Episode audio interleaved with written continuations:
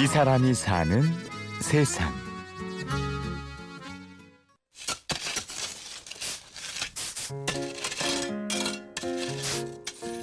양파, 당근 같은 거는 주로 가을에 키우고 쪽파나 김장 채소도 그리고 봄에는 파릇파릇한 새싹 같은 것들 계절마다 심을 수 있는 것들이 달라서 내년에는 이거 심어볼까? 요즘엔 이런 식재료가 좋던데 매 계절마다 새로운 것들이 더 많이 보이기 시작하는 거예요. 되게 신선하고 싱그럽고 놀라운 일이에요. 아침에 일어나면 잎이 몇 개씩 더 나 있고 열매가 달려 있어요. 베란다 텃밭 농사 10년차 학원 강사 장진주 씨는 우연한 계기로 농사를 짓기 시작했습니다. 화학생명공학을 전공을 했어요. 그래서 생물 그런 과목이고요. 그다음에 화학도 같이 전공을 해서 이제 자연스럽게 입시학원에서 생물을 가르치게 됐었는데 고등학생들한테 주로 수업을 하고요. 사실 어릴 적 부모님을 따라간 주말 농장 외엔 흙을 만질 일은 없었죠. 그러던 어느 날 장마철에 채소 가격이 되게 비싸잖아요.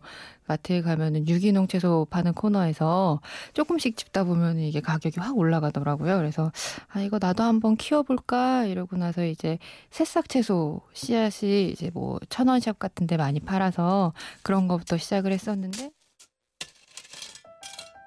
방울토마토 있잖아요. 방울토마토를 먹다가 입에 뭐가 걸리는 게 있어서 이거를 툭 뱉어가지고 툭 이렇게 흙에다 던져놨는데 거기서 싹이 우글우글 올라온 거예요. 그래서 한여름에 방울토마토를 먹었으니까 한겨울 크리스마스 때 빨갛게 열매가 달린 거예요.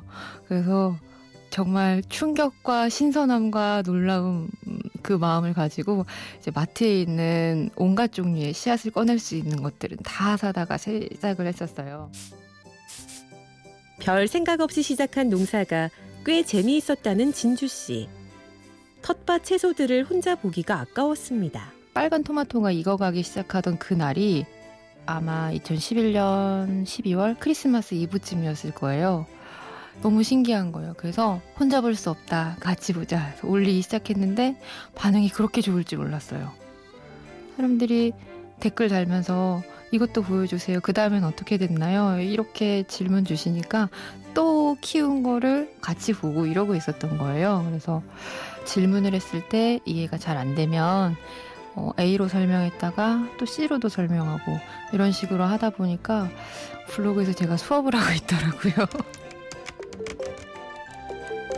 블로그에 생물학 지식과 함께 농사 짓는 과정을 올리자 반응은 뜨거웠습니다. 하루 몇만 명이 찾아올 정도로 인기를 얻었다는데요. 그래서 베란다 텃밭에 대한 책도 쓰고 대학원에 가서 원예학을 공부하기도 했죠. 그러다 보니 새로운 꿈이 생겼습니다. 채소는 결국은 먹으려고 키우는 거고 키웠을 때 어떻게 잘 먹을 수 있을까 하는 생각이 들었어요.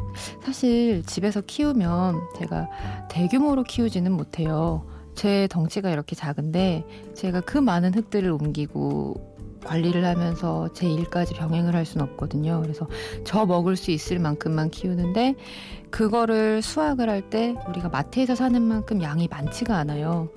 양이 많지가 않으면 더 잘 먹어야 되잖아요. 그래서 어, 요리를 공부해야겠다는 생각을 했고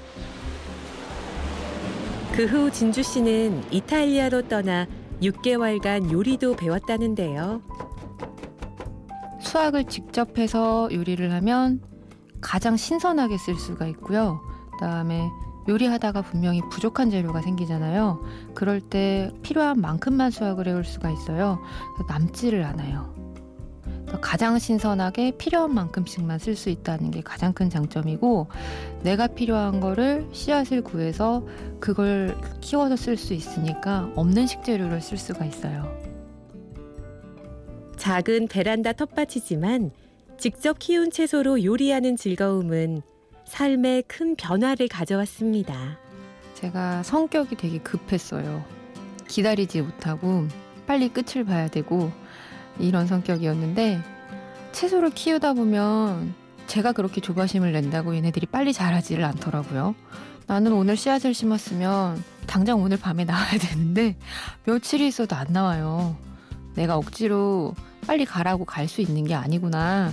그래서 기다리는 걸 배웠어요. 누구나 다 키울 수 있다. 그리고 실패를 좀 하면 어떤가? 완벽할 순 없고 완벽할 이유도 없다. 하시는 분들이 되게 어려워하는 경우가 많아요. 그래서 한 번 해보고 다 잘 키우면 그분들이 전문가가 될 텐데 우리는 다른 분야에서 전문가잖아요. 그러면 굳이 완벽할 이유는 없어요. 그래서 계속 시도하고 반복하면서 내가 거기서 조금이라도 즐거움을 얻으면 그걸로 충분하지 않을까 해서 어, 매 순간 이걸 키우면서 만족하셨으면 좋겠어요. 이 사람이 사는 세상. 베란다에서 직접 키운 채소로 요리를 하는 행복한 도시 농부 장진주 씨를 만났습니다. 취재 구성의 김보람, 내레이션 임현주였습니다.